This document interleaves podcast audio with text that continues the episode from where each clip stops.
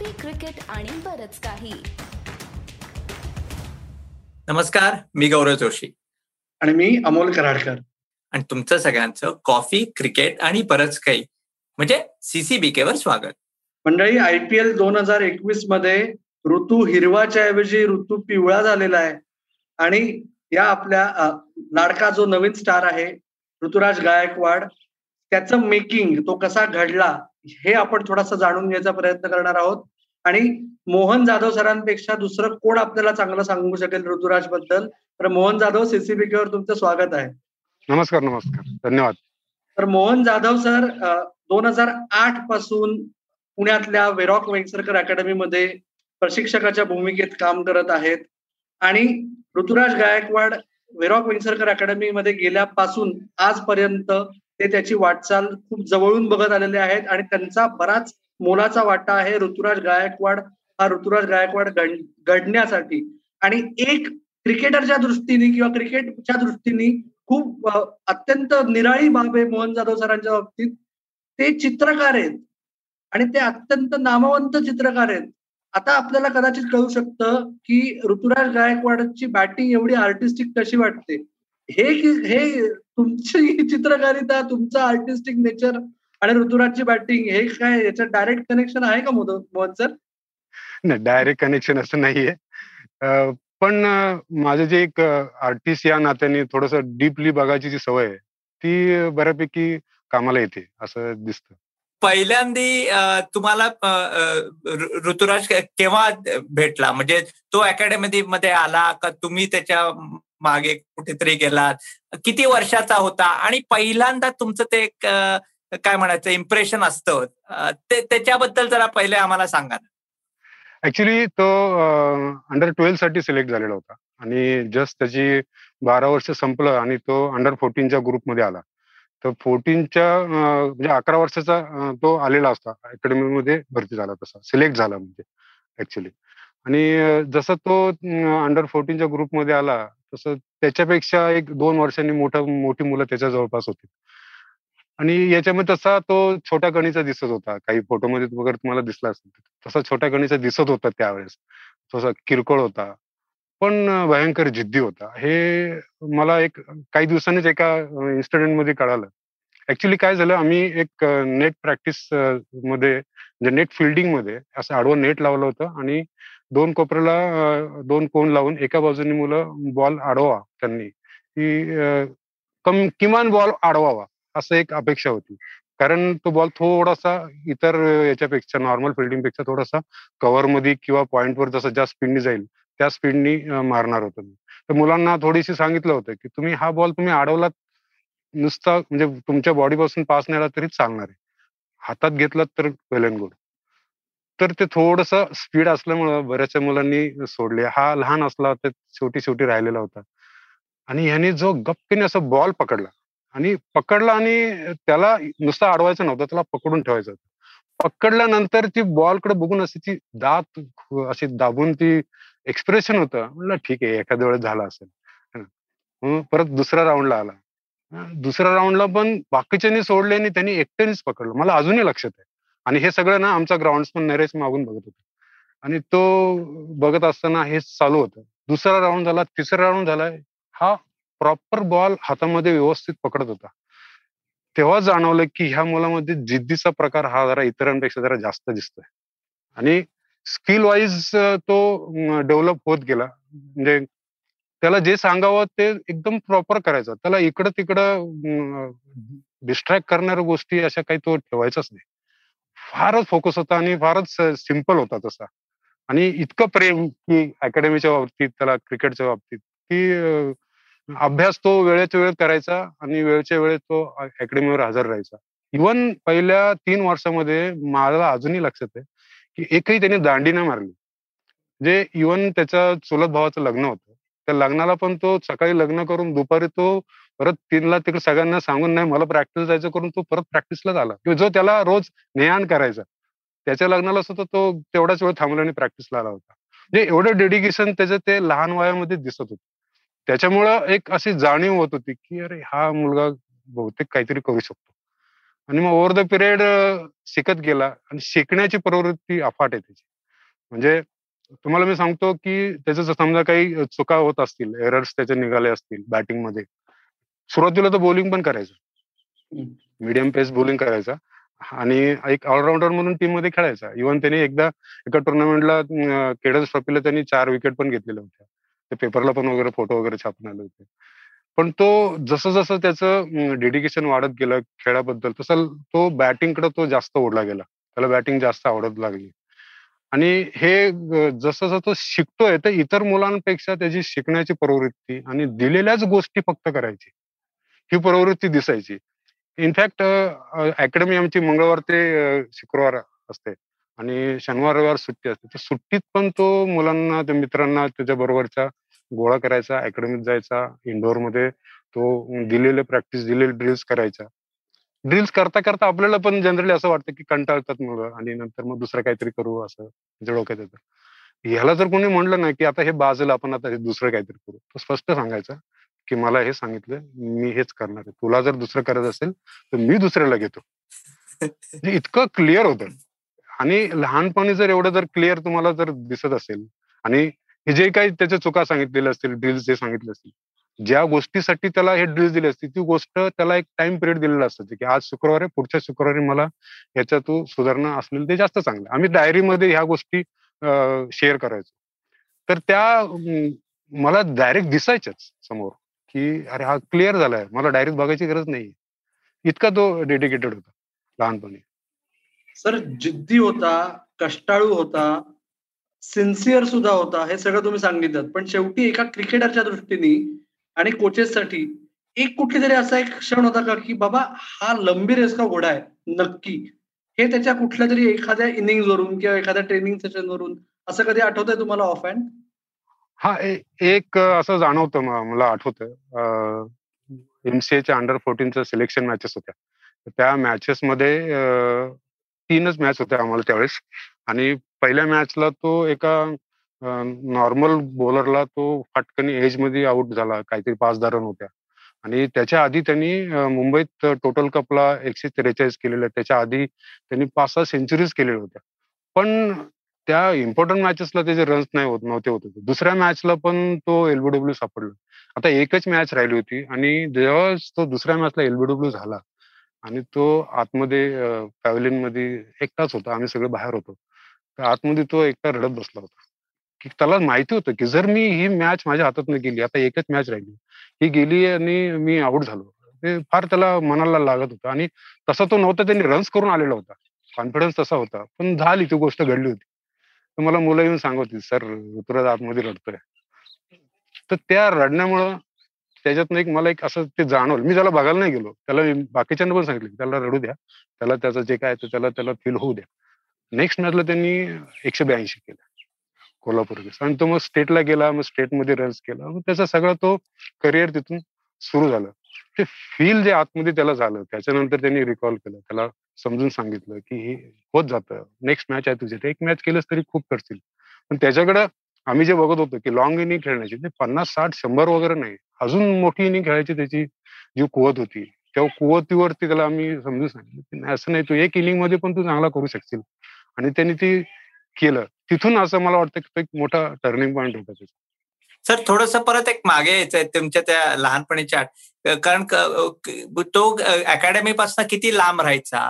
कसा अकॅडमीला यायचा? आणि तुम्ही ते डेडिकेशनबद्दल म्हणताय की म्हणजे सायकलवर यायचा. असा कुठला तरी एक किस्सा आहे का तुमच्याकडे? नाही ऍक्च्युली त्याचे वडील किंवा त्याचा चुलत भाऊ राजू तो त्याला घेऊन यायचे. दोघ जण त्याला घेऊन यायचे आणि घेऊन जायचे. तसं तर आणि राहायला सांगवीला म्हणजे साधारणपणे एक चार पाच किलोमीटर अकॅडमी बसून राहायला होता. त्यामुळे जाण्या येण्याचा असा काही विशेष स्टर होता. पण तो इतर दिवशी पण त्यांना तो घेऊन यायचा. की नाही चला मला सोडा. मला सोडा मला घेऊन या. मग तो त्याचा बरोबर डबा आणायचा. मित्रांना फोन करून घेऊन यायचा. तेच तेच मित्र ते बरोबर. आणि ते आजही त्याच्या जवळचे मित्र आहेत. बरोबर. आणि सर एकीकडे म्हणजे आता आम्ही ऋतुराज ऐकला जेव्हापासून तो अंडर नाईन्टीन आणि मग महाराष्ट्राचा डेब्यू झाला दोन हजार सोळा साली. तेव्हापासून जरा ऋतुराजला नीट फॉलो करायला लागलो. तर हे जे सगळे सुरुवातीचे तुझे त्याच्या ज्या क्वालिटीज तुम्ही सांगितल्या ते अजूनही त्याच सिन्सिअरिटीने तो सगळं करतो का?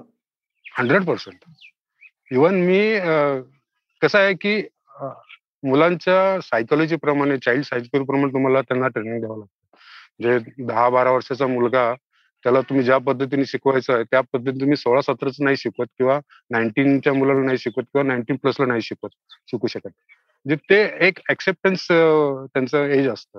त्या एजनुसार तुम्हाला त्या त्या गोष्टी तुम्हाला शिकवाव्याच लागतात. फॉर एक्झाम्पल तुम्हाला रात्री लवकर झोपलात तर तुम्ही सकाळी लवकर मॅचला फ्रेश जाल आणि मॅचला तुम्हाला परफॉर्मला चांगला फायदा होईल. हे एकदा त्याला कळालं मी फोन करायचो घरी साडेनऊ दहा वाजता की ऋतुराजला जरा फोन द्या मला बोलायचं ते मला निरोप मिळायचं की तो झोपलेला आहे. अशा बऱ्याच वेळा झालेले तेव्हा त्यामुळे मला एक कन्फर्म झाले की हा मुलगा लवकर झोपतो.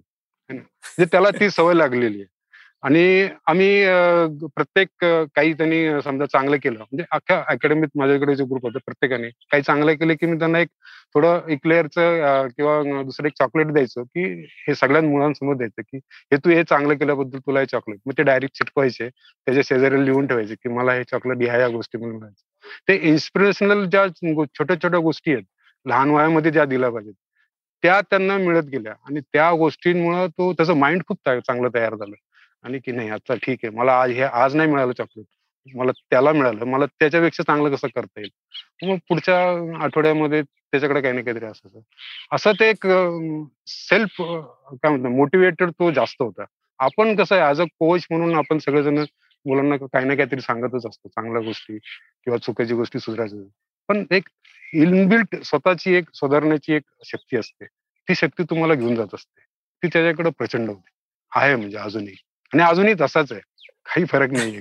क्रिकेटकडे बघणं हळूहळू जसं तो महाराष्ट्राकडनं खेळला मग इंडिया ए कडनं खेळला आयपीएल कॉन्ट्रॅक्ट मिळाले. एक कुठला तरी एक असा म्हणजे असा एक इन्स्टन्स होता का की तिथे म्हणजे त्याच्या बॅटिंगमध्ये ते तुम्हाला बारा वर्षाचा असताना दिसलेलं ते त्यांनी ते एवढ्या वरच्या लेवलला ट्रान्सफर केलेलं. असं एक कुठलाही प्रत्येक मॅच आहे का किस्सा आहे का काहीतरी घडलंय का बॅटिंगमध्ये की कव्हर बंद मारत नव्हता एकदम कव्हर बंद बॉल मारला असं काही आहे का? नाही नाही. त्याचं कव्हर ड्राईव्ह हा पहिल्यापासून चांगला होता. फक्त त्याचं काय व्हायचं की त्यांनी ऑफ ड्राईव्ह मारला की तो कव्हर आणि मिड ऑफच्या मधनं जायचा. कव्हरमध्ये मारलेला कव्हर आणि कव्हर पॉईंटच्या मधनं जायचा. तो आम्ही फक्त करेक्ट केला. कव्हरमध्ये मारतोच तर मध्येच गेला पाहिजे. है ना? बऱ्याचशा गोष्टी आम्ही चेंजेस केल्या पण भयानक स्पीडली तो चेंजेस त्याचे ऍक्सेप्ट करायचा आणि त्याच्यावरती तो काम करायचा. त्यामुळं मला रिटर्न असं जावंच लागलं नाही. साफ शिडी झालीच नाही कधी. कायम शिडीच राहिली त्याची. ती त्याच्याकडे एक शिकण्यासारखी गोष्ट होती. म्हणजे आम्ही शिकण्यासारखी ती एक गोष्ट होती. की हा मुलगा कसा पटापट चाललाय बघा. मग आम्ही तेव्हा तो लास्ट इयरला होता फोर्टीनच्या त्यावेळेस आम्ही एका बॉलला दोन शॉट्स कसे मारायचे? हा जर तुम्हाला द कव्हरकडे आलेला बॉल तुम्हाला असं वाटलं की हा मी कव्हर ड्राईव्ह मारू शकतो पण थोडासा थांबून येतोय किंवा थोडा तो शॉर्ट पडलाय. तर त्याला मी हळूच टॅप करून मी थर्डमॅनला सिंगल कसा घेईन? मग तो बॉल डेड ना होता का तो एक सिंगल कशी होईल? ह्या गोष्टीकडे मग तो एक ऍडिशनल व्हायला लागला. नंतर आम्ही लहानपणीच त्याच्या एक गोष्ट कायम डोक्यात भिनवली की जेव्हा तू बॅटिंगला स्टान्स घेतो तेव्हा तू एक चार गोष्टीवरती लक्ष दिलं पाहिजेस. आम्ही त्याला अॅनेसिंग पॉईंट म्हणायचो. स्टान्स घेतलं की त्यांनी त्या गोष्टीवरती चार पॉईंट त्याचे त्यांनी ऑब्झर्व करायचे आणि बॉल घ्यायचा. पहिलं म्हणजे वॉज द फील्ड म्हणजे watch the gap sorry watch the gap म्हणजे जनरली कसं होतं की आपण फील्ड बघतो कव्हर आहे मिड ऑफ आहे मिड ऑन सगळीकडे आपल्याला फिल्डरच दिसतात. पण वॉज द गॅप म्हटलं तर आपल्याला मग त्या गॅप दिसायला लागतात. आणि मग अकॉर्डिंग त्या गॅप थ्रू तुम्हाला शॉर्ट जायला लागतो. म्हणून वॉज द गॅप नंतर वॉज द बॉलर्स हँड नंतर वॉज द बॉल आणि नंतर last point play as per merit of the ball हे चार पॉईंट तुम्ही करत राहा करत राहा आणि मग तुमची ऑटोमॅटिक मोठी इनिंग कशी घडते हे तुमच्या लक्षात पण येणार नाही. मी ह्या गोष्टी त्यांनी जे शिकल्या ना आजही मी जेव्हा मॅच बघतो त्याची आयपीएलची तर त्याची नजर जी फिरते ती तशीच फिरते जशी लहानपणी फिरत होती. म्हणजे हे कारण त्याच त्याच्यामुळे असं मी असं काय म्हणू शकतो त्याला की हा एक स्ट्रेट ड्राईव्ह प्लेअर आहे कव्हर ड्राईव्ह प्लेअर आहे किंवा पूल मारतोय. आता तर काय हल्ली तो खतरनाक स्वीप मारतोय. म्हणजे तो शॉर्टचा प्लेअर नाही तर तो गॅप्स ओरिएंटेड प्लेअर आहे. तो गॅप त्याला कुठे आहे ते त्याला माहिती असतं आणि त्या ठिकाणी तो खेळायला ट्राय करतो. म्हणून तो असं रन चालू असतात चालू असतात. आम्ही लहानपणी तर त्याचे पन्नास कधी आले कळायचेच नाही. हा एक मोठा फरक वर्षभरात हे वॉच द गॅप सगळं जग बघतंय. पण गेल्या वर्षभरात त्याच्यात काही तुम्हाला बदल जाणवतोय का? ऋतुराज हा अकॅडमीत आल्यानंतर बाकीच्या सगळ्यांशी जसा वागतो किंवा त्याचे रुटीन्स जी काय आहेत ती त्याच्यात काही बदल झालाय का गेल्या वर्षभरात? आयपीएल दोन हजार वीस वरून परत आल्यापासून. ऍब्सोल्युटली काहीच नाही. आजही तो तसा येतो. आज हे तुम्हाला कळणार नाही की हा ऋतुराज आलेला आहे अकॅडमी तर इतर प्लेयर्स अकॅडमीत किंवा इतर ठिकाणी गेल्यानंतर असं ते हल्लागुल्ला होतो. तसं याचं काही नाही. हा तसाच येतो शांतपणे तसाच शांतपणे जातो. कुणाला काही म्हणजे ऍब्सोल्युटली जसा आहे तसाच मी म्हणतो ना. जसा आहे तसाच आहे. मी देवाला प्रार्थना पण कर की गेला तसा आहे तसाच ठेव. त्याप्रमाणे तो जमिनीवर राहिला की ऑटोमॅटिक आकाशाला तो गवस निघालेल मोहन सर आता तुम्ही म्हणताय की तो अजूनही म्हणजे अकॅडमीत येतो. आता तो म्हणजे एम एस धोनी सारखा कॅप्टनच्या खाली खेळतो राहुल द्रविडच्या खाली कोच असं एक घडलंय का की गेले दोन चार वर्षात की तो आलाय आणि त्यांनी सांगितलंय अहो मोहन सर आज मला राहुल द्रविडनी किंवा कुठल्या आयपीएल प्लेयरनी धोनीनी एक एक सुंदर सल्ला दिला आणि त्याला मला खूप एक फरक पडलाय मेंटली फिजिकली बॅटिंग वाईज असं कधी काय एक आहे? नाही तसं काही नाही. ऍक्च्युली तो फार कमी बोलतो. फार म्हणजे फारच कमी बोलतो. कारण तो सगळं आत्मचिंतन करणारा आतल्या आत तो बोलत असतो स्वतःला. थोडा पटकन एक्सप्रेस होत नाही. पण एक्सप्रेस कुठं होतो? जेव्हा हल्लागुल्ला असतो माझ्या आम्ही जेव्हा पिकनिक्सला वगैरे गेलो जातो तिथं मात्र कळत नाही की आत होच आहे म्हणून. ऍब्सोल्युटली फरक वेगळाच दिसायला लागतो की हा आपलाच प्ले आपलाच मुलगा आहे जो आधी होता तो आता तसाच आहे. म्हणजे कुठून आलाय तो तिथून काहीतरी घेऊन आलाय आणि असं कधीच नाही. हा कधी कधी होतं आम्हाला मीटिंग टीम मिटिंग जेव्हा आमच्या व्हायच्या मॅच झाल्यानंतर किंवा टुर्नामेंटच्या आधी वगैरे की त्या टीम मिटिंगमध्ये जाणवायचं की त्याला कधी विचारलं की हा आता तुझं काय म्हणणं आहे या बाबतीत? मग मात्र पोरांचं कान असे टवकारून असायचं. कारण त्याचे ते ऐकलेलं त्यांनी जे काय बघितलेलं असायचं सगळं असं ते फ्लुएंटली चालू राहतं. आम्ही सुद्धा ते बऱ्याच वेळा ऐकत राहतो. मग कधी कधी एखाद्या लहान मुलांच्या टीमला त्याच्यासमोर उभा करतो की एखादा प्रश्न विचार की मग तो कधी कधी सांगत असतो की अरे असं करा तसं करा. ते सांगताना ते सगळं त्याचं लहान मुलांना जसं सांगायचं त्याच प्रकारे सांगत तो आजचा ऋतुराज हा आज सगळ्या जगाला दिसतो पण आपल्या जवळपास आला की तो जाणूनच देत नाही. सर या पिकनिकबद्दल वगैरे काहीतरी आम्हाला एक सांगा ना काहीतरी चांगली त्याची आठवण किंवा गंमत केलेली वगैरे काहीतरी. आणि पिकनिकला कुठे जायचा? ऋतुराज कुठे आवडता स्पॉट काय? जरा जरा सांगा ना थोडस. नाही असं खास असं पिकनिकला नाही आम्ही सगळे मिळून ठरवायचो की आम्ही लोगावाला वॉटर पार्क आहे तिकडे गेलेलो आहे. नंतर सिंहगडला जायचो नंतर इकडं तळजाईला जायचो. नंतर जवळपासच्या टेकडा जायचो. आम्ही पिक्चर बघायला जायचो. ह्या याच्यातनं असं काही स्पेशल असं नसायचं. फक्त एवढंच होतं की सुरुवातीला जेव्हा आम्ही वॉटर पार्कला गेलो होतो तेव्हा त्याला पाण्याची फार भीती वाटत होती. म्हणजे पाण्यामध्ये त्याला नको नको वाटायचं. त्याला आम्ही अक्षर जबरदस्त ओढून त्याला आम्ही पाण्यात घेऊन गेलो होतो. आता तसं नाही.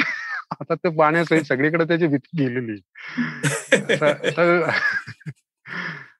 आणि आमच्याकडे कसं आहे ना सर की दिलीप सरांची जी काही स्वप्न आहेत इथं देशासाठी प्लेअर घडण्यासाठी.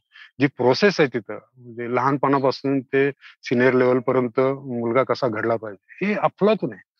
जे स्ट्रक्चर त्यांनी उभं करून दिलेलं आहे सीएमसी आणि वेरॉक्स सारखे स्पॉन्सर आहेत आम्हाला.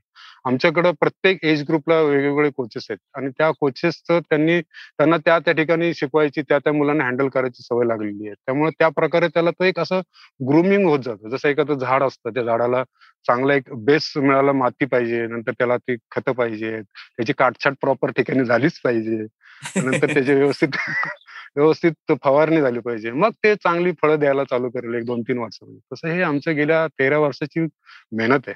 आमच्याकडं सर एवढी चांगली व्यवस्था आहे की विजय पाटील सारखे आमच्याकडे डॉक्टर विजय पाटील आहेत. ते फिजिओ आणि ट्रेनर आहेत आमच्या अकॅडमीचे तर याचे इंजुरीज याचा फिटनेस त्यांनी लहानपणाचा सगळा एकदम प्रॉपर सांभाळलेला आहे. इवन एकदा रणजी ट्रॉफीज तो सिलेक्ट झाला होता आणि पहिलीच मॅच होती त्याची झारखंड बरोबरती तर त्यावेळेस वरुण आरामचा बॉल लागला होता त्याला इथं. आणि इथं बोट त्याचं फ्रॅक्चर झालं होतं इथं जॉईंटला. म्हणजे पिना टाकून ते आम्ही ऑपरेशन केलं होतं.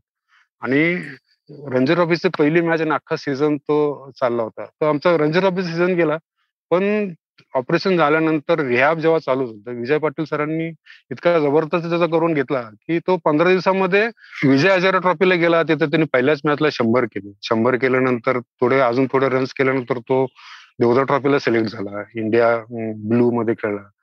तर त्याचं मग रुटीन सुरू झालं. मग इंडिया ए सुरू झालं. असं करत करत तो त्या रुटीन मध्ये आला. म्हणजे हे रुटीन मध्ये जाण्यासाठी म्हणून जी आमच्याकडे जी प्रोसेस आहे ही प्रोसेस प्रत्येक मुलाला फायदेशीर पडते. शिवाय पाटील सर समजा इम्पॉर्टंट कुठल्या टूरला वगैरे असेल तर त्याचा मसाज करून घेणं त्याला रेडी ठेवणं. आणि ह्या सगळ्या गोष्टीवरती एक कटाक्षाने आमच्याकडे पाळलं जात आहे. त्याच असं नाही की जी मुलं वरच्या लेवलला जाणार आहे तर ती एक चांगल्या माइंडसेटनी चांगल्या फिजिक्सनी जायला पाहिजे. असं एक आमचं रुटीन नुसतंच रोजची प्रॅक्टिस आता संपलं आता तुमचं तुम्ही करा असं नाही खूप काळजी आम्ही तसं मुलांची घेतो. तो जेव्हा टूर्स वर असतो कुठल्याही आता आता तो भारताबरोबर पण टूर करायला लागलाय तेव्हा तो अकॅडमीत सर्वात जास्त कोणाच्या टच मध्ये असतो? टूर्स वर गेलो ना सर शक्यतो. तर टूर्स वर गेल्यानंतर आम्ही मुलांच्या टच मध्ये शक्यतो राहत नाही. त्याचं रिझन आहे.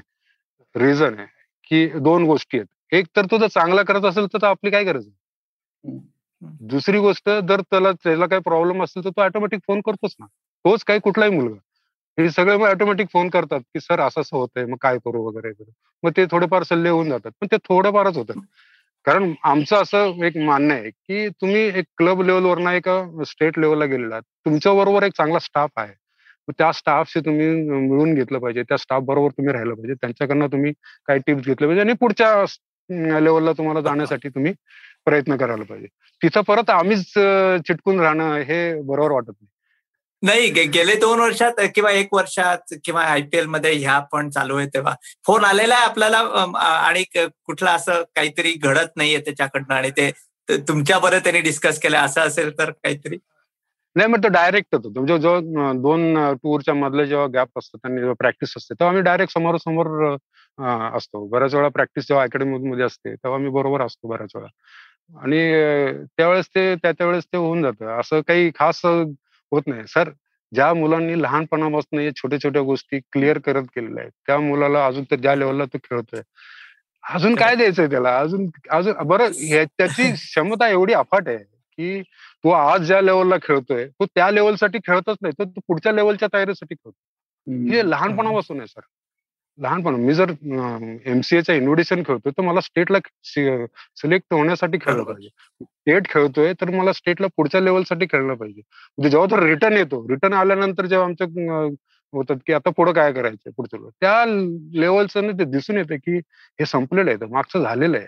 इवन आम्ही म्हणजे त्याच्या तुम्ही तुम्हाला जाणवल पण एखाद्या वेळेस की तुम्ही बाउंड्री मारल्यानंतर ती बाउंड्री संपलेली आहे. ते स्कोररचं काम आहे. तुझं काम संपलेलं आहे.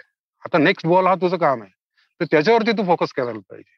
स्कोरिंग किती रन झाले काय करायचं? तू फक्त नेक्स्ट लेवलला नेक्स्ट बॉलला काय करायचंय? टार्गेटसाठी तू स्कोर वगैरे बघितलं तर त्याच्यापेक्षा तुला तुझ्याकडं मागच्या गोष्टी विचार करणार काही नाही. नेक्स्ट नेक्स्ट इज इम्पॉर्टंट त्यामुळं कसं होतं तुम्ही मॅचेस मध्ये बघा त्यांनी बाउंड्री मारली सिक्सर मारली पन्नास केले.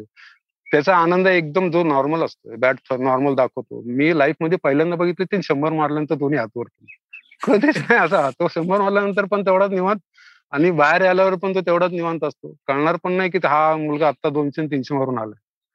नेवर इतका तो न्यूट्रल राहायला ट्राय करतो. हा एकदा एक गोष्ट आम्ही आमची चर्चेमध्ये झाली होती की कायम तो लहानपणापासून या मोठ्या मोठ्या प्लेअरची बायोग्राफी रेग्युलर वाचायचं. वाचायचं सचिनकरची बायोग्राफी तर त्यांनी ऑनलाईन मागून घेतली आणि पटकन वाचून टाकली होती. दोन्ही बद्दल काय विचार आहेत? त्यांचे जे पेपर्स कटिंग किंवा जे काय आर्टिकल्स वगैरे तर नेहमी वाचायचं. दोन्ही बद्दल त्यांचं आमचं त्याचा नेहमी असं विचार तो माणूस किती निट्रोल राहतो.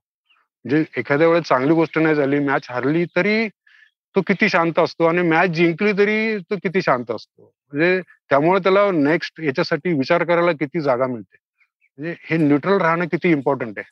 हे त्याला तिथं आता प्रत्यक्ष जाणवत गेलं. त्यांना आल्यानंतर पण आमचा हा विषय झाला. पण म्हटलं हे किती महत्वाचं आहे. किती शिकायला मिळतंय या मोठ्या मोठ्या लिजंड्स प्लेयर्स आहेत. ते त्यांच्या खेळातनं दाखवतात. ते तुम्हाला शिकवत नसतात. हे बघ हे असं करायचं नाही. आपण शिकायचं असतं. आणि हा दुसऱ्यांकडनं खूप खूप शिकतो. म्हणून दादा सर? पाय जमिनीवर राहणे हे ऋतुराजचं एका दृष्टीने कुठून येत आहे हे आपल्या दर्शकांना आणि श्रोत्यांना गेल्या अर्ध्या तासात नक्की समजून आलंय. ऋतुराज कसा घडला याबद्दल थोडीशी माहिती दिली. त्याबद्दल समस्त सीसीबी परिवारातर्फे मनपूर्वक धन्यवाद. धन्यवाद सर. धन्यवाद. आणि आमची अशी अपेक्षा आहे की परत तुम्ही कधीतरी याल आणि आमच्या ऋतुराजबद्दल जरा अजून थोडीशी माहिती द्या. नक्की नक्की सर. नक्की. धन्यवाद. धन्यवाद. मोहन जाधव सरांची गप्पा तुम्हाला आय एम शुअर ऐकायला आणि बघायला आवडल्या असतील. त्याचबरोबर ऋतुराज गायकवाड ची दोन हजार वीस आय पी एल नंतरची मुलाखतही आपल्या चॅनलवर उपलब्ध आहे. तर ती कुठे बघायची? तर आपलं युट्यूब चॅनल आहे कॉफी क्रिकेट आणि बरंच काही. आणि याच नावाने तुमच्या पसंतीच्या पॉडकास्टिंग ऍपवर जाऊन तुम्हाला ती नुसती ऐकताही येईल. त्याचबरोबर तुमचा अभिप्रायही इतर एपिसोड्सबद्दल आजच्या एपिसोड्सबद्दल जरूर नोंदवा. आपलं फेसबुक पेज आपलं इंस्टाग्राम हँडल आणि ट्विटर हँडल आहे सीसीबी के मराठी. तर बघत राहा ऐकत राहा आणि आमची वाट पाहत राहा. धन्यवाद.